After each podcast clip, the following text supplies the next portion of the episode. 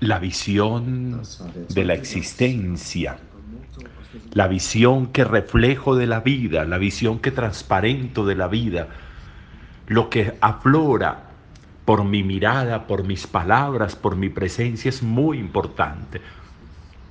El adentro del que hablábamos tal vez ayer o estos días, el adentro fundamental, el adentro esencial, el adentro que estructura que estructura la afuera, que le da sentido a la existencia, es la conciencia del ser que reside en mí. Es la conciencia de la vida que hay en mí. Es la conciencia de Dios en mí. Ese adentro no es algo superficial, no es algo egoísta. Ese poner la atención en el adentro, en el interno, en el yo, en lo propio, no es una visión egocéntrica de la existencia. Es el primer paso para tener un nivel de conciencia elevado de la vida que reside en mí y la vida que me conecta con la totalidad de la vida. La porción de vida que hay en mí, que me une y me alimenta con la totalidad de la existencia. El Dios que ha dejado en mí su huella el Dios que ha puesto en mí su huella al hacerme, al crearme, al modelarme, al moldearme como Él quería que yo fuera. Eso es lo que reside en mí y es eso lo que tiene que aflorar a través de mí. Hay dos elementos necesarios, la conciencia y la comunión. La conciencia y la comunión la conciencia de saber que Dios está en mí, que la vida está en mí, que el ser de Dios está en mí, que el cielo está en mí. Esa conciencia de residencia de Dios, de templo de Dios, de casa de Dios. Pero también esa conciencia sin comunión no tendría sentido. Esa conciencia sin relación no tendría sentido. Eso sería como tener la vida, tener una semilla que está hecha para producir, tenerla en un cofre que puede ser de oro, pero no sirve de nada porque anula lo que podría producir la semilla. Se necesitan los dos elementos, la conciencia y la comunión. Si hay conciencia de Dios en mí, entonces estoy en comunión con Él y genero una comunión con Él y la genero con la oración y la genero con la filiación y la genero con la fraternidad y la genero con hacerme conciencia de la paternidad de Dios en mi vida. Esa conciencia se hace comunión a través de la fraternidad con el otro. Si Dios está en mí, entonces Dios también está en el otro. Si Dios reside en mí, tengo conciencia de eso, entonces Dios también reside en el otro ser.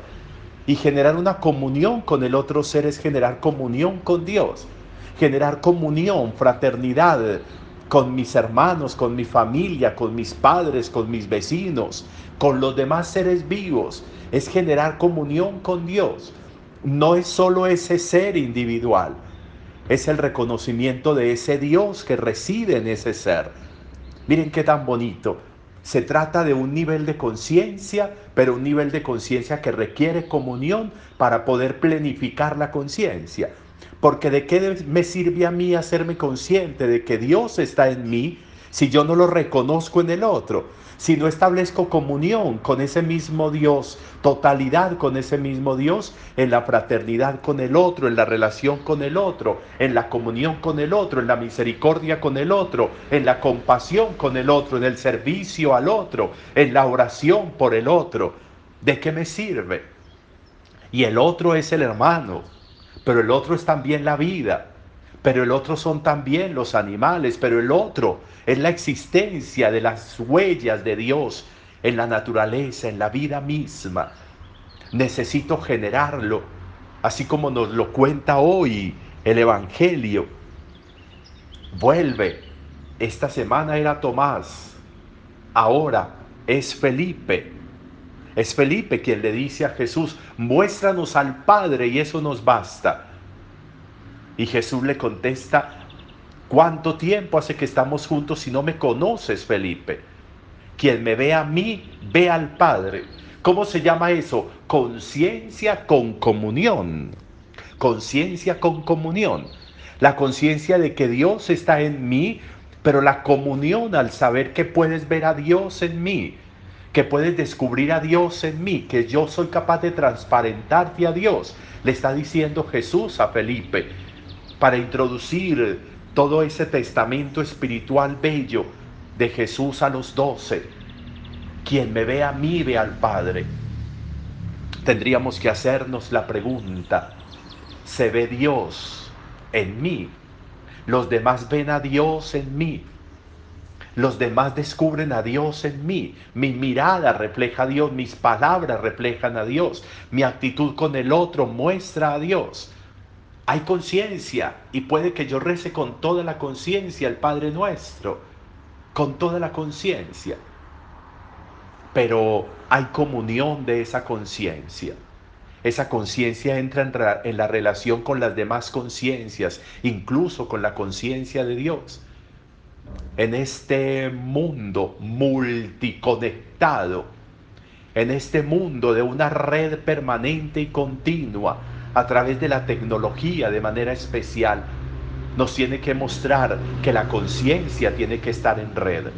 Mi conciencia tiene que estar en red para que pueda producir lo que debe producir.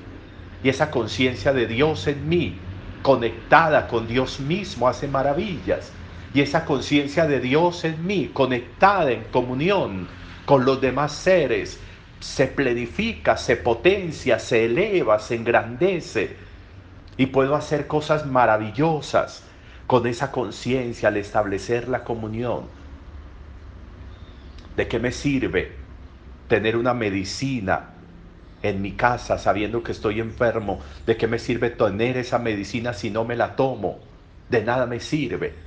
¿De qué me sirve tener el mejor de los alimentos en mi casa si no me como ese alimento, si no consumo ese alimento?